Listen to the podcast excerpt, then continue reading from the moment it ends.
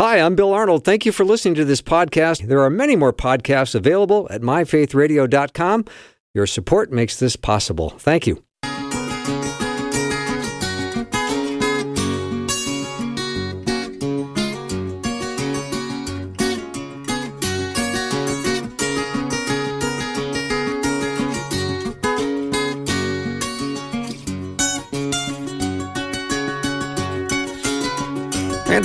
Welcome to the afternoon show. I'm Bill Arnold.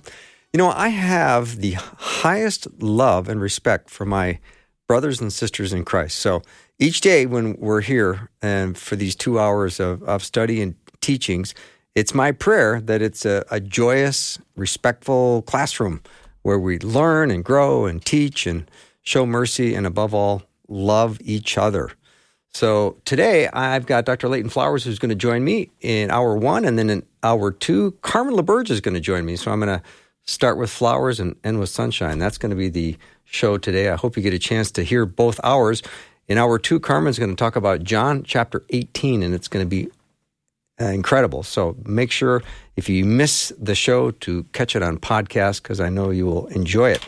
Dr. Leighton Flowers is a uh, director of evangelism and apologetics for Texas Baptists in 2018 and he preaches on a, a, wide range of biblical subjects. And he also travels to churches of all sizes to conduct seminars that specialize on evangelism and apologetics. And you know, I love apologetics, and I'm always wanting to learn lots of uh, lots more on apologetics. So I'm always glad to have uh, people who specialize in this on the show. And uh, Dr. Leighton Flowers is uh, can be found at his website is soteriology101.com. Leighton, welcome back. Hey, thank you, Bill. Glad glad I could be here. Yeah, I'm so glad you are too. Last time you were on, it, it was uh, interesting for me. I always want to learn about about uh, uh, God's word, and you talked about Calvinism quite a bit, and I had a number of questions that came in. I had some people that weren't happy, uh, so it's you know it's always interesting. Um, so I want to start by setting the stage. I've got a question for you. So let's just say on the table I have three crayons. I have a red one, a white one, and a periwinkle blue. Okay? So I bring 10 people into a room one at a time, and I ask them to pick out the red crayon. So after 10 people, it turns out that all 10 correctly identified the red crayon. So, as followers of Christ, and we all have come in contact with the Word of God and have studied to show ourselves approved a workman that needeth not be ashamed, rightly dividing the word of truth. When it comes to an, uh, biblical interpretation, is there a red crayon? Well, I believe yes. There is one uh, obviously correct interpretation of the text, but we are fallen, uh, flawed human beings, and therefore we're going to make mistakes. That's what a, you know free will is all about: is that we have the freedom uh, to err. And uh, so, you know, to err is human, as they say. We we have uh, differing teachers that have influenced us over the years. All of us have different backgrounds, uh, different philosophies of life. Uh, especially in the westernized world, we we tend to see things more from a westernized, individualized perspective, whereas the Eastern world sees things more from a collectivist, you know, familial perspective, and therefore they can read the exact same sentence that we read, but come away with a little different understanding. And so that that's not to say it's all relative. Uh, the text means whatever you think it means. I, I, don't believe that at all. I believe the Bible is inspired. It's it's uh, profitable for reproof and correcting and training in righteousness righteousness. It's breathed by God. Uh, but it's our job to study it well and to understand it rightly. And sometimes we just get it wrong. And that's a part of, of the fallenness of our uh, human nature that sometimes we misinterpret even God's word. Mm-hmm. But this is where the arguments can happen in, in the body of Christ because one person Absolutely. will say, I've got it right, and the other person is going to say, I've got it right. Right, and the illustration I've used on my broadcast sometimes is, you know, to point as at the those pictures like they're called bleaks where uh, you know it looks like an old woman and a young woman or it looks mm-hmm. like a rabbit and a duck. And it and in reality it, it is both of those pictures. They're, those pictures are drawn to be that way. Um, and and sometimes when you only see it from one perspective i remember that old woman young woman uh, bleak that I, I remember getting so frustrated because i could not see the old woman. I could only see the young one and all my friends could see both of them and it, and it just drove me nuts for the longest time. And we've all experienced things like that with different pictures that sure. you know we're trying to focus our eyes just right.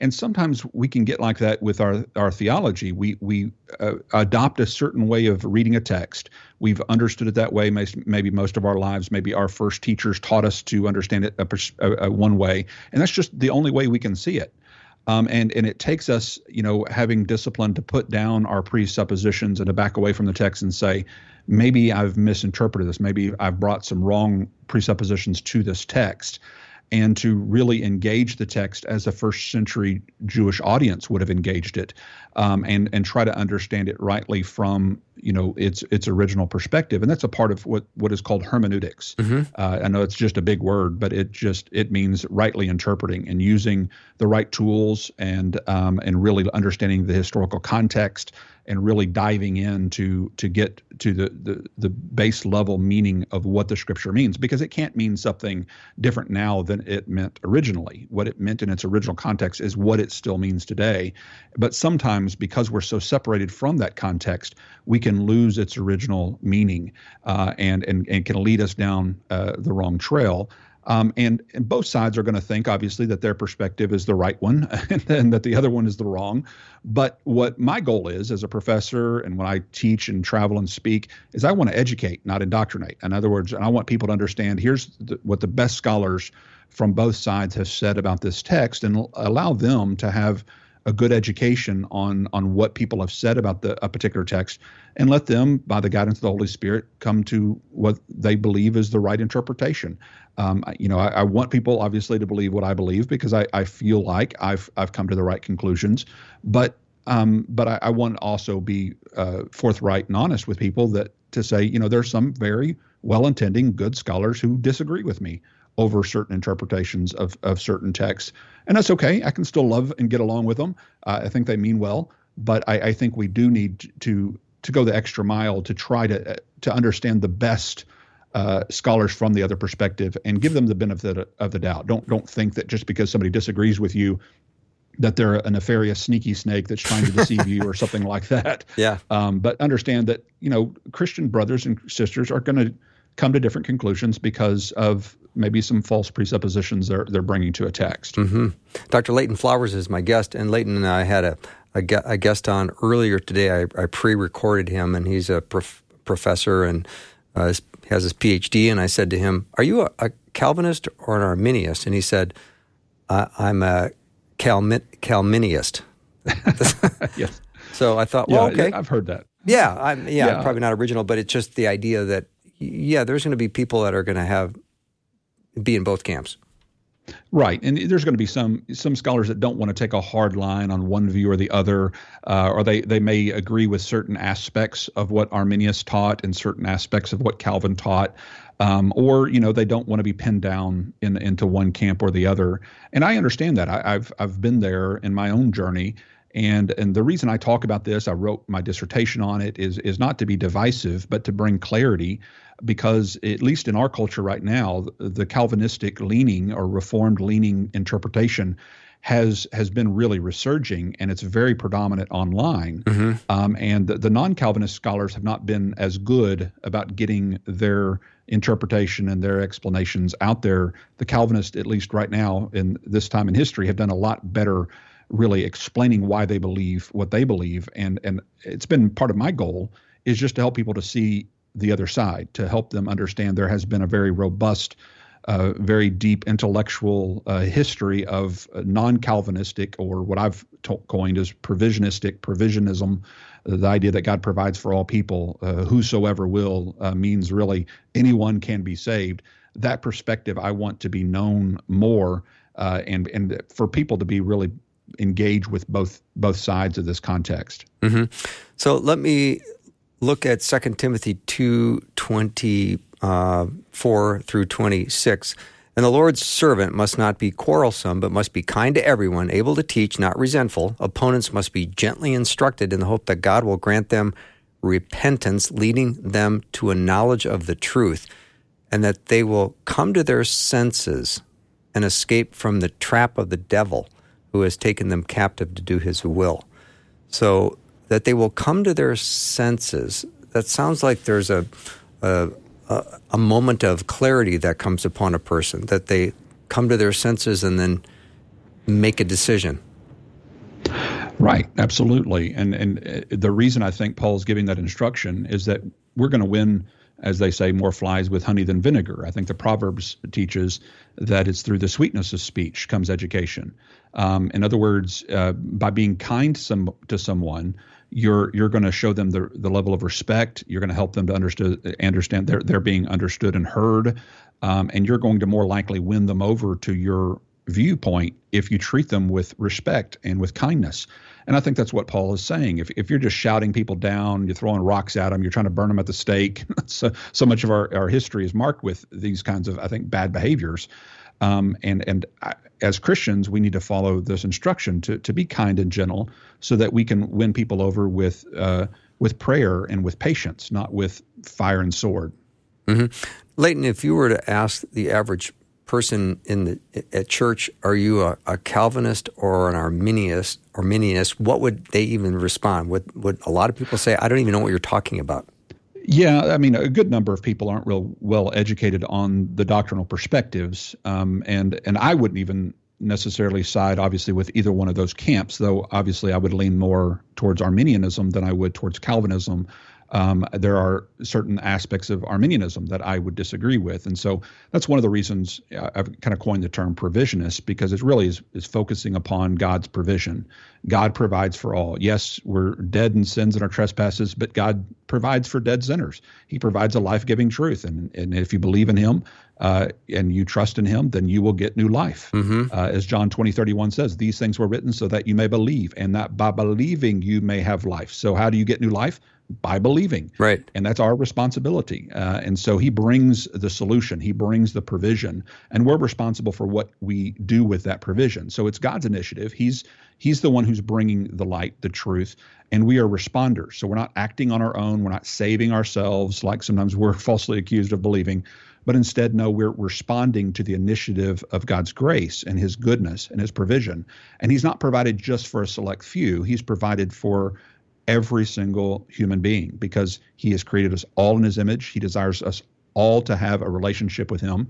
He desires for the salvation of all men, as it says many times throughout the text. And, and I, therefore, I believe he's provided the means of atonement for all men, uh, meaning every single man, woman, boy, and girl.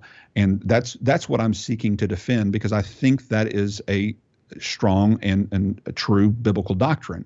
Um, and so uh, I, I, try to treat my Calvinistic brothers, uh, having been a Calvinist myself for 10 years, I, am treating them with respect as much as I can. I'm trying to let them uh, speak for themselves. I can't represent all forms of the Calvinistic doctrine, obviously, because they're not a monolithic group. There's many different kinds of Calvinists, but um, I do try to play them for themselves. Uh, you know, read their own confessions for themselves, and then I contend with those those conclusions by by going back to the text and, and looking at proper hermeneutics, proper uh, context within the first century, understanding why they may be misunderstanding what the original author is saying in their context. Mm-hmm.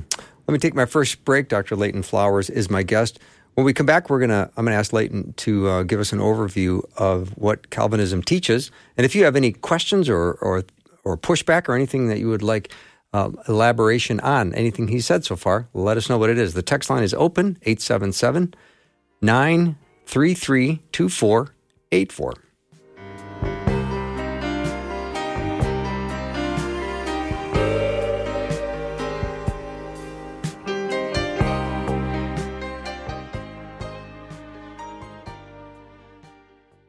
Faith Radio and Afternoons with Bill podcasts are available because of listener support. If you are a supporter, thank you so much. Becoming a supporter today by visiting myfaithradio.com.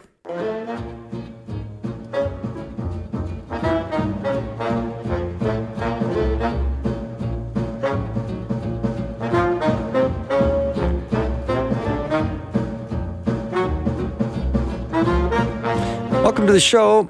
We're talking to Dr. Leighton Flowers today, talking about Calvinism and Arminianism.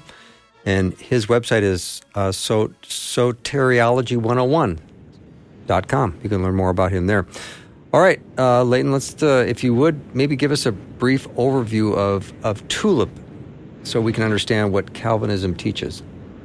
Yeah, tulip is the acrostic that's been kind of popularized over the last, uh, you know, decade or two or five or ten decades, I guess. It's been around for a while, and then it's just a kind of a, a mnemonic device to help you remember the main five points that have often been controversial within Calvinism. Obviously, Calvinists believe a lot more than these five points, and they're not limited to these five things, but they're just kind of an overview or you know a summary of, of the main you know points of contention that are often debated.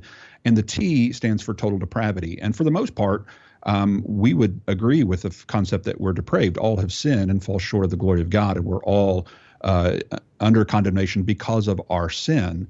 But where we would differ with the Calvinists is that they also believe that the person's not only depraved, but they're so depraved that they can't respond positively even to God's appeals to be reconciled from that depravity. In other words, they're born in a dead like condition. Uh, and, and, dead, they interpret, I think they overinterpret it more literally to mean you can't even respond positively even to God's life-giving truth. And as I already mentioned, I think the Bible's pretty clear. Uh, John 5:40 is another great verse where Jesus says to the the Pharisees, you know, you refuse to come to me so that you may have life. He didn't say I've refused to give you life so that you'll certainly come to me. And so the solution that the Bible gives for those who are spiritually dead, which spiritual dead means that you're separated due to your rebellion. It doesn't mean you're literally like a corpse that's just unresponsive. It means that you can't uh, that you that you must be reconciled. You need to draw near, much like the prodigal son was said to be lost, but now he's found. He was dead, but now he's alive. Um, and so this this the T of tulip is really the the crux. I think the foundation of the entire Calvinistic system. And their and their claim is that we're all born in this condition where we will always reject the gospel. We will always say no to God because of the very nature we're born with. And I believe that that removes man's blameworthiness uh, because it ultimately is saying they're doing what they're doing not based upon free choice, but based upon a nature, an innate nature they're just born with, and they can't do anything about it. And that and that really removes their blameworthiness. I think a person is blameworthy because they can believe, they can follow God, but they choose not to. Um, and so that that's the first point. The second point is the you, uh, which is unconditional election and that's just what it sounds like. It's it's a it's an election or a choice that is unconditional, meaning it's not conditioned upon faith. It's not conditioned upon anything that you do, uh, and it's made before the foundation of the world. So ultimately, it's a it's a choice that God, I think, it would be arbitrary choice because it, it, it does it's not based upon anything about you, but it's all about the arbiter who is God, who is making a unilateral decision before you're even created to save you. Um, and and so therefore election is unconditional in that sense. Uh, the L stands for limited atonement, and this is a very controversial doctrine even within the Reformed tradition. In other words, there's a lot of of even Calvinists who disagree with the L. Uh, and only kind of higher five point Calvinists really hold up to this concept and idea that Christ only died for the elect, that, that Christ didn't die for the sins of the world, but he died for the sins of just the elect and uh, and so that's what the L stands for is limited atonement. Now I stands for irresistible grace. Um, those who have been unconditionally elected and atoned for um, will irresistibly be drawn by God's grace. In other words, if He picked you before you were born, He's going to change your very nature and make you have new desires and make you want to come and to worship him because you're, remember you're born unable to want to worship him unless he's picked you and then he causes you by a, a, a, an unconditional grace that he's given to you, an irresistible grace. He he makes you alive. Uh, it's called regeneration. Some Calvinists will call that. And so he, you actually are made alive in order to repent and believe. Instead of repenting and believe so as to be born again, you're actually born again so as to repent and believe on Calvinism. And so, in my estimation, they kind of get the cart before the horse there. And then the P is perseverance of the saints, which is the concept and idea that if you are chosen unconditionally and irresistibly graced, then He's going to irresistibly hold you uh, to to keep you, and uh, he you will uh, endure till the end if you're truly one of God's elect. And so that's kind of an overview summary of what Calvinists are teaching. Mm-hmm. If we are born spiritually dead, then how how can we respond to the gospel? It's it's God will regenerate us and then allow us through that regeneration to repent and be saved. Yeah, I mean th- this again. This is kind of based upon that concept of total depravity, meaning corpse like dead. Okay. And and I don't think that the Bible is teaching that we're literally dead. Um, I think like the church in Sardis, he says that you're you're you know you have a reputation of being alive, but you're dead. Wake up and renew what remains. He doesn't mean literally you can't respond to the warning of Christ. What he's saying is you're in you're in rebellion. You're separated. You're a you're you're uh, a far distance. You're out in the far country. You're away from me. Draw near come back and renew what remains. You know, renew your first love is what he's saying to them. So deadness, idiomatically in the first century, never means that you can't respond to God's life-giving truth, calling okay. you to reconciliation. And so that that's the the main point of contention, I think, with our Calvinist friends is they start on the wrong footing with anthropology, and they believe that God ultimately decreed that all people would be born in this corpse-like dead condition where they can't even respond to God's life giving truth through the gospel. And I think that's the wrong foundation. So let me read you a John Calvin quote. I'd like you to respond to it, Dr. Leighton Flowers. Sure. Calvin said, God arranges all things by his sovereign counsel in such a way that individuals are born who are doomed from the womb to certain death and are to glorify him by their destruction. Mm-hmm. Yeah, that, that's called reprobation uh, and that's unique to Calvinism. We don't believe there are reprobates in the sense that people who are ultimately born doomed from the womb, uh, destined for destruction. In other words, uh, on Calvinism, everyone who's not elect unto salvation is a reprobate, is someone who is not chosen for salvation, and therefore they have ultimately no hope of salvation. They're mm-hmm. born literally doomed from the womb. And when you push back against that, because that obviously seems very unfair, it seems very unjust, and a lot of us push back on that. That that can't be right. And this is where Calvinists will often appeal to Romans 9. And and again, like I said before, I think they're seeing the, the duck and the rabbit thing, they're seeing it one way and we're seeing it another, that, that Romans 9 is not addressing that issue of reprobation. But instead, what Romans 9 is addressing is the hardening of Israel. That Israel, because they've grown calloused in their self righteousness and their rebellion, God is hardening them in their rebellion so as to bring about redemption through their rebellion and that that's what Paul's addressing. So he's not addressing this concept of people being born reprobate, but he's addressing Israelites who were known to be the chosen of God, the elected people of God, and they're growing calloused and hardened in him, him his, despite his patience with them and his long suffering with them. He's using them in their rebellion in order to bring about redemption through Calvary. And so that that's why it gets a little bit um, confusing for some people because when you read Romans 9 with a Calvinistic premise, it sounds like it's teaching Calvinism. But when you back away and you understand how Paul is addressing the nation of Israel, and that he he spoke like this quite regularly when you understand the context, that he's actually saying that those same people who are hardened in Romans 9 are the same ones he goes on to say in chapter 11 uh, might be provoked to envy and saved. Uh, he even holds out hope for their salvation. So they can't be the quote unquote reprobate of, of John Calvin's systematic. And, and this is why I think the majority of scholars throughout Christian history have rejected this uh, interpretation, the Calvinistic interpretation. Most scholars, uh, most theologians, most pastors uh, throughout Christian history have, have not been Calvinistic and interpreting those texts in a Calvinistic way. Mm-hmm. That doesn't make it right. Sometimes the, the the minority can be right, but I don't think that's the case in this situation. I okay. think the, the Calvinists have a, a, a, a, big pill to swallow and a, a high bar to meet in order yeah. to uh, teach this concept of reprobation. All right, we'll take a short break and be back with Dr. Leighton Flowers. If you have a question or concern or something you'd like uh, to ask Dr. Flowers, 877 933 2484. We'll be right back.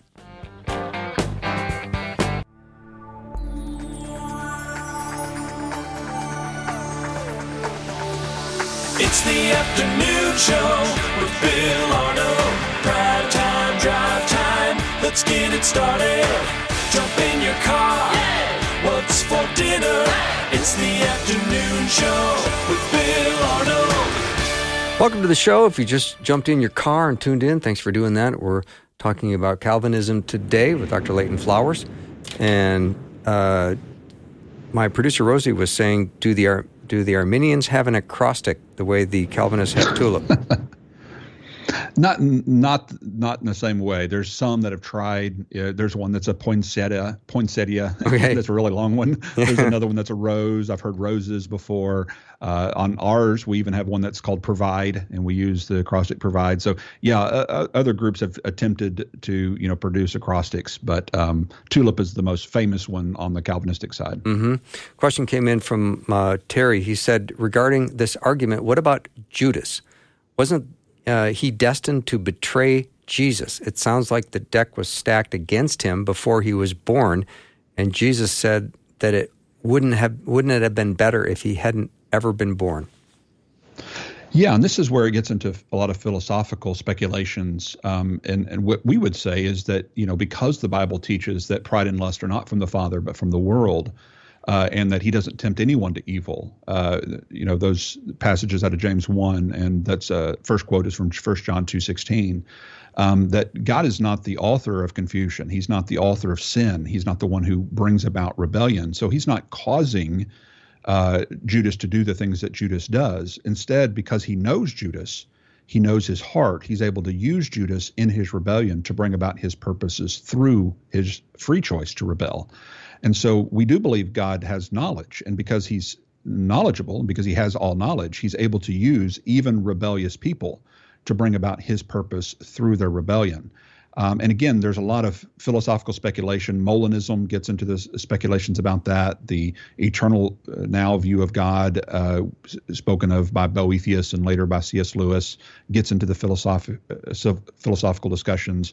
Um, some of the dynamic perspectives start speculating about how God may not know everything exhaustively and uh, I, I, don't agree with their conclusions either, but all of them are trying to deal with that issue of omniscience. And though that's hard for us to fully grasp, I, I think that we have to be biblical first and foremost. And I don't think the Bible ever puts the blame onto God, uh, holy God, for our sins. And therefore, we should never come to a conclusion where God is ultimately destining or decreeing or causally determining the sin of, of creation. Okay. Thank you for that, uh, Dr. Leighton Flowers. The Calvinist teaching gives God, a, you know, really 100% credit for salvation, uh, whereas you seem to say that man gets some percentage of the credit. How can God, uh, how can God get all the credit if we're making some contribution to our salvation? Because I, I, think of my yeah. coming to faith in Christ did did, did God lead me to Himself and then give me the ability to make the decision? I don't. I would say I yeah. don't know. I think so. Yeah, and, and sometimes there there's a little bit of conflating going on with some Calvinists who push that direction. Like, are you saving yourself? Are you contributing to your own salvation? And and I would just point out that that faith and believing in Jesus doesn't contribute to your salvation. Uh, you know, faith and repentance don't do don't do anything. Atonement is what does the work of salvation. So the, the merit is based upon the goodness of Christ. And so confessing that you're not a perfect and confessing that you um, uh, need help does not cause you to be righteous. It's the righteousness of Christ imputed to you. And so the way I've explained it before is like if you imagined a pie chart and some Calvinist will say, if you know salvation is a pie chart, then what Arminians and provisionists are doing, they're giving a little sliver of that slice, that that pie, like a one percent credit to to to man, and and ninety nine percent credit to God. And what we Calvinists we're doing, they'll say, is we're giving one hundred percent credit to God because He's the one who ultimately uh, causes everything. Um, and in their well-meant, you know, intentions, well well-intended efforts to give God all the credit for salvation, they've unfortunately also given God all the blame for all sin and all rejection of God. And and I don't think that's a biblical way of looking at it. Instead, I, I would break it up into two separate pies. Um, there's the pie of salvation, which is 100% God's decision. He chooses who He saves, but God gives us choices, and so that's our pie and we're 100% responsible for our choices. So if we were to use the prodigal son analogy, then the prodigal is 100% responsible for his sin and his rebellion. He's also 100% responsible for humbling himself and returning home. But the father and the father alone is 100% responsible for the restoration. He he's, he doesn't he doesn't have to restore the son just because he came home. Uh, and just because he asked for it, he's not he's not obligated to do that. He chooses to graciously because he's a good father. And so when he kills the fatted calf, when he gives him the golden ring, that's all 100% the grace of the Father. And when you conflate those two separate choices and make them into one pie, into one choice, and call it all salvation, then it sometimes it muddles the water. It conflates the two issues, and it gets people to uh, you know adopt a worldview that is not necessarily uh, from the Bible. Hmm. Leighton, here's another question that came in. When we lead someone to Christ, they believe and pray to receive Jesus. How can I determine if they are born again or not? Do I have to see change? but I don't see them enough to know. Yeah, sometimes we we don't know the heart. God is the one who searches the heart, and we we're not responsible for that. We're responsible to teach them the truth, uh, to help them to understand, you know, what is right, what is wrong, to lead them to the scriptures. Uh, it would be obviously best to disciple them, not just to evangelize. Uh, and sometimes that's where we fall short. And um, and what I encourage people when I do my work in evangelism is that we're called not just to make converts, we're called to make disciples. And therefore, once somebody comes to faith, uh, helping them to plug into a local fellowship where they're being discipled and taught godly principles on how to live life is so important. But we can never know the true heart of an individual. We just have to trust uh, that that God's going to do that work in their lives, and um, and you know there's some things that we we just can't see. I, have heard heard one pastor I've always remembered saying we we can see the fruit, and only God can see the root. You know, we we only know what we see from the outside, and obviously, if a, person's life never changes and they're they're living exactly the way they were before, then there's a lot of reason, obviously, to doubt whether their conversion was genuine. Mm-hmm. All right, Leighton. Here's a two for one question. Um, if God loves everyone, as you say, then even why did Paul say, Jacob I loved, es- Esau I hated? And then how do Calvinists get an accurate picture of a loving God with their view?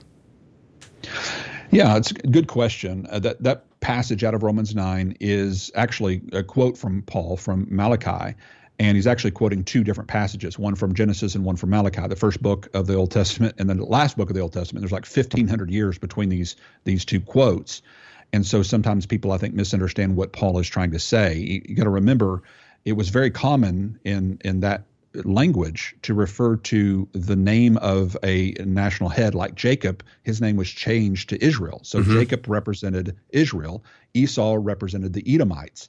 And so that quote out of Malachi is actually representative of the Edomites 1500 years after Esau had long died. And, and it was a, a rebuke for their rebellion. But I think we also miss what the word hated is is used, how it's used idiomatically in the first century. You you may recall out of Luke 14, where it says, If anyone comes to me and does not hate his own father and mother, wife and children, brothers and sisters, yes, even his own life, he cannot be my disciple. Well, he doesn't literally mean to despise and reject your father and mother. Otherwise, you know, why, why would he say to honor your father and mother? And uh, so, idiomatically, what he's saying is, you must choose me over them. In other words, you're following me instead of them, you're following me. And that's exactly the way this, this idiom is used here in this text is that God has chosen Israel over the Edomites. He has chosen this brother to be the seed through which the promise would come over the other seed, the other nations. And so election's all about God choosing the nation of Israel, but he's not choosing the nation, nation of Israel to the neglect of all the other nations of the world. That's not what he says to Abraham. When he first selects him uh, and he, he talks to him about his election in Genesis 12:3, he says, Through you, all the families of the earth will be blessed. So, in other words, election's not about God choosing nations and individuals to the neglect of other nations and individuals. It's about God choosing the nation of Israel and certain messengers from that nation to the benefit of the entire world. And sometimes Calvinists, I think, take verses out of their context and they apply it to individualized soteriological salvations, salvation of individuals to the neglect of other people who are reprobate. And that's not the intention of the original authors at all. And so I've written a book actually called The Potter's Promise, in which I go line by line through Romans 9. And this is one of the verses that I, I tackle, showing the historical context of those quotes for those that want to study more deeply. Yeah. Leighton, let's look at Romans 9, uh, where it says, But who are you, a human being, to talk back to God? Shall what is formed say to the one who formed it, Why did you make me like this? Does not the potter have the right to make out of the same lump of clay, some pottery for special purposes, and some for common use. Right. And a lot of times that passage is is used to support Calvinism as if if as if you know Paul is saying here, you know, God has the right to shape out of this lump of humanity some pots for salvation and some pots for damnation. That's the way they're reading that verse. And if you come in with that presupposition, that's exactly what it sounds like. You're like, oh, that, well, I guess I'll be a Calvinist. But that's not what Paul is addressing. He's addressing the nation of Israel. And so, out of this lump of the nation of Israel, which, if you look back to Jeremiah 18, that's where this is probably being borrowed from, where he, he compares uh, uh, the nation of Israel to a lump of clay. And he, he even says in that chapter, if you look back at 18, that if you do this, then I will shape and mold you for this purpose. But if you grow marred in my hands, I have the right as the sovereign to reshape and remold you for my own purpose. And what you got to remember is the nation of Israel has grown marred in the potter's hand. They have gone wrong. They've become self righteous. And if God wants to reshape and reuse them and remold them for a common use, to cry out, crucify him, so as to bring about his purpose, then that's his right as the sovereign. Um, and so it's not about him choosing certain people arbitrarily before they're born for reprobation and other people for salvation. It's about God using this nation of Israel for his own purpose. And, and I always point people to, to recognize that just because he's referring to a clay pot here doesn't mean that the, the pottery doesn't have a level of responsibility in this process. Because, for example, over in 2 Timothy 2.20, Paul, again teaching, same author here, he's teaching in a large house, there are not only gold and silver implements, but also implements or, or vessels of earthenware, some for honor and others for dishonor. Therefore, if anyone cleanses himself for these things, he will be an implement for honor, a vessel of honor. In other words, even though he's using clay pots as an analogy, he's not saying the clay pot doesn't have some responsibility here. The, the clay pot needs to repent so as to be used for an honorable use. And the same is true of Israel. If they repent, they can be grafted back in. They can be used also for honor. And so some people read this as kind of God saying either either you're arbitrarily shaped for good or evil, either you're arbitrarily shaped for reprobation or salvation, and that's not at all what Paul is is getting at here in this text. Mm-hmm. All right, let me take a break. Dr. Leighton Flowers is my guest, director of evangelism and apologetics. And uh, Leighton, when I come back, I want to ask you about a question that came in. I think this is right out of Ephesians chapter one. How about those who uh, foreknew before the world, he also predestined? That seems to suggest a Calvinistic view. We'll take a short break and be right back with Dr. Leighton Flowers.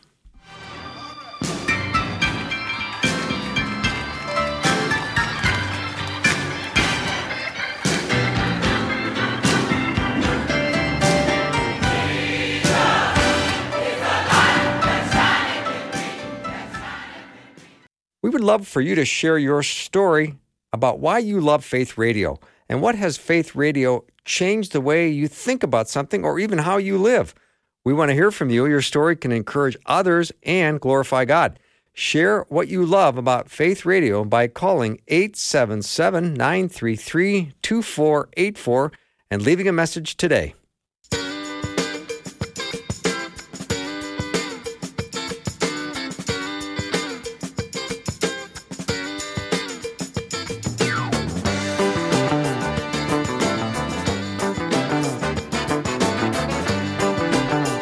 Welcome back. My guest is Dr. Leighton Flowers. You can learn about him at soteriology101.com. All right, Leighton, let me ask you this. This is out of Ephesians chapter 1. In him we were also chosen, having been predestined according to the plan of him who works out everything in conformity with the purpose of his will. From a Calvinistic uh, lens, I would say checkmate. Yeah, we talked briefly about this in our first interview, and I think it's uh, obviously one of the major proof texts that Calvinists will use. And I always like to back up at the beginning and look at who he's addressing. He's addressing the saints who are in Ephesus, the faithful in Christ Jesus. And so this term "in Him" is used by Paul all throughout this this first chapter, which is really just a long run-on sentence. And the the term "in Him" is very important because it, it addresses who he's talking about. So every time you see us in Him he's talking about the faithful in Christ. And so he has elected the faithful in Christ to be made holy and blameless. And this this has been his plan from the very beginning. This has always been God's plan. And so it's not saying he's chosen certain individuals arbitrarily before they're ever born to be become believers. Uh, it's saying that he has chosen for the faithful in Christ to become holy and blameless. Uh, and a good illustration of this, you know, is one that I've heard before that I've used is like if if there was a, a big fortress that God had built, and he said the storm is coming. If you get inside the fortress, you will surely live. If you stay outside the fortress, you will surely die. Well, the storm comes, everyone outside the fortress dies, everyone inside the fortress lives. Well, you could rightly say it was predestined that those in the fortress would live, and it was predestined that those in the fortress would die. But you wouldn't be saying God determined who would and would not get into the fortress. You're just simply saying the destiny has been determined hmm. beforehand mm. for those who are in the fortress versus those who are outside the fortress. Well, in Christ, God is destined beforehand that you will be made holy and blameless. He is destined beforehand for seven spiritual blessings actually are listed there in Romans chapter 1 that all these these blessings have been destined beforehand for those who are in Christ, but it's your responsibility to get into Christ. And how do you do that? Well, read verse 13. Those who believe in him are marked in Christ. And uh, so when those who heard the gospel, when you believed, you were marked in him. So you're not marked in him before you're ever created. You're marked in him when you believe and those who are in him have been destined beforehand for glory. Those those who are in him have been destined or marked out beforehand to be made holy and blameless. And so I, I think again it's just the duck and the rabbit situation where yeah. if you come to this text with the lenses of calvinism on then it sounds like oh yeah that means he chose me before i was ever born to become a believer so that i would be holy and blameless. But it never says that. It only tells us that god is destined for believers to become holy and blameless. It mm. never says he's destined certain people to become believers. Mm-hmm. Dr. Leighton Flowers is my guest. Leighton, talk about atonement. Is that an individual personal thing or is it something else? Well, atonement is God's provision uh, through Christ, and the reason that Christ died is for um, you know our benefit and for our, the our blessing, and and it glorifies God, obviously, and so atonement is applied by grace through faith. Uh, it's not, in other words, like I said before, it's not because we merit our own salvation or we merit the atonement. Uh, Abraham believed and it was credited to him as righteousness. Um, well, then why did Jesus have to die? If if faith earns or merits his salvation, then Jesus didn't need to atone for the sins of Abraham. But we all know that's not the case. Just because uh, he believed, that's not enough. Um, it's it's faith doesn't save you. Uh, confessing that you uh, have done wrong doesn't uh, atone for your sins. Just because, for example, if you call a credit card company and says, "I," you say, you know, I I can't pay my debt. Are the, is a credit card company go, oh, okay, well, you confess you can't pay your debt, so therefore you're forgiven. Well, no, the atonement is the payment of the debt. And so um, when when Christ pays the debt, the sin of the world, uh, he is providing the means by which anyone and everyone can be saved, much like when the serpent was lifted in the desert uh, whoever looks to the serpent in faith will be healed. But if you don't look to the serpent, then that that atonement is not actualized. It's not it's not applied to you. Um, you must look to Him for healing, and that's what salvation's all about. Jesus compared Himself to the serpent lifted in the desert because of that very reason. He's the one who is the atonement, the provision for the world, so that anyone and everyone can look to Him for healing. Mm-hmm. Very good. So here's another question that just came in. How does our free will play into the sovereignty of God as it concerns Him knowing who will be saved before we know it? Can we surprise God with our faith? Therefore, doesn't He know it before it happened?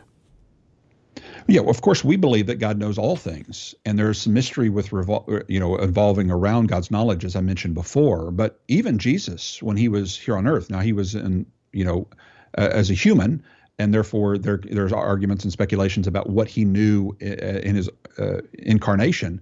But there was times where he said he marveled at their unbelief, and there are other times where he was uh, amazed by the faith of this particular person and that particular person, which seems to make more sense uh, under our perspective than it does a Calvinistic perspective. At least it makes more sense to me for him to marvel at their unbelief because they're not, uh, you know, born in this condition that the Calvinist says of tulip where they can't believe.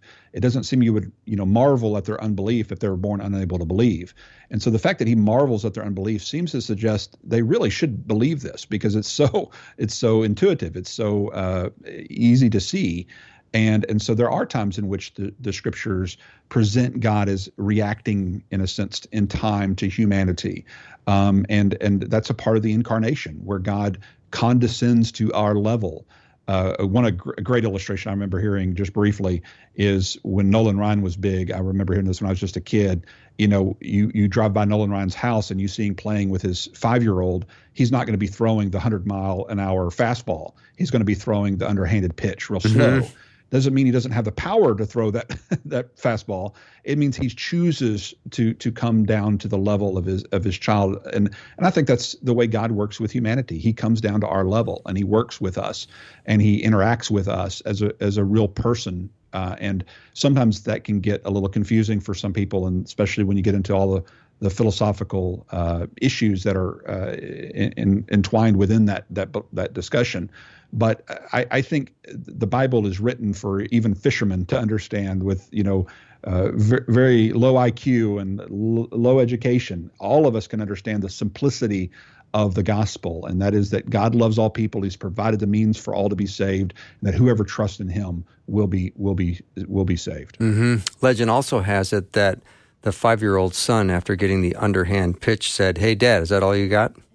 Yeah, yeah, that's right. And that didn't turn out well wait, for the son. kid. Just yeah. so you know. just wait. Yeah, I don't want to talk about that though. Yeah, that's great. I love. So it. you're a big oh, sports fan. I know uh, you've talked in the past of being kind of addicted to sports, and you kind of backed away from it. But are you going to watch the game tonight, World Series? You know, I you know I'm not a big baseball guy. Oh, okay. Uh, you know, I'll, I'll, do the football stuff. Okay. my Cowboys and everything like that. Okay. But um, but I've, I've yeah I, I did watch a lot more sports back in the day than than I do now. I know. for sure. All right, let's get back to business. All right, what about um, Romans three, where it says there is no one righteous, not even one. There is no one who understands. There is no one who seeks God. All have turned away they have together become worthless. There is no one who does good, not even one. Yeah, and we would just say absolutely, we agree. Uh, but proof that no one does good doesn't mean no one can confess that fact in light of the gospel, and that's where the Calvinistic system takes us. You know, I used the illustration before. You can say no one can call the president and get him on the phone. Okay, does that mean you can't answer the phone if the president calls you? Um, of course, no one is righteous in and of himself, but what is the solution for that? You know, that that's what Paul's point is. If you read down in verse 21 and following, his point is no one's righteous in and of themselves. So what is your only hope? Trust in the righteousness of Christ. And what the Calvinist seems to be saying is no one is righteous, no, not one. And by the way, believing in Jesus, that would be righteous. And therefore, you can't do that either. But that's not what Paul ever says. He says no one's righteous in and of themselves. No one's righteous by the law. Therefore, trust in the one who fulfilled the law for you. And so I, I just think the Calvinists have, have read Paul wrongly to suggest that well believing in jesus is a good thing. It's a righteous thing to believe in jesus. And there, therefore that would be a good thing that merits salvation. Therefore you can't do that.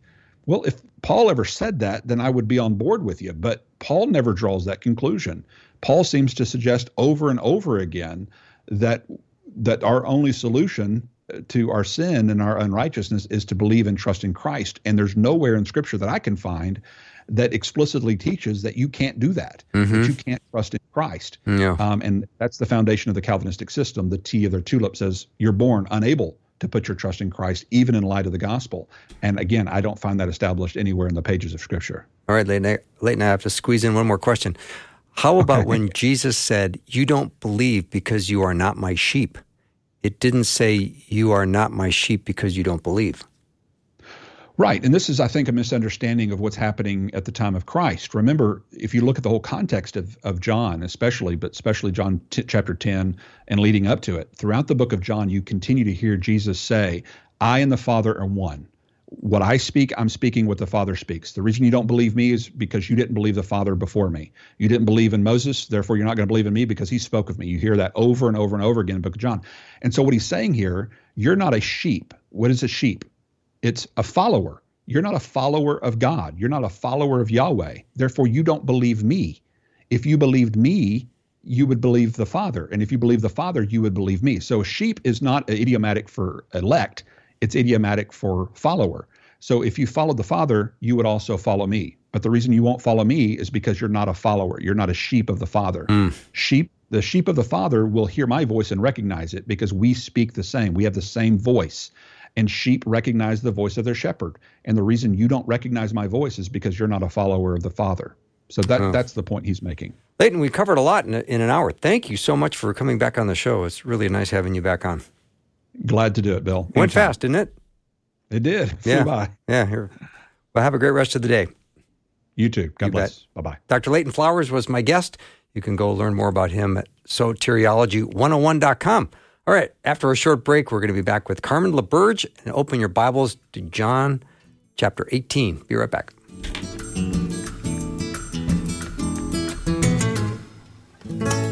Thanks for listening. Programming like this is made available through your support. Information available at myfaithradio.com.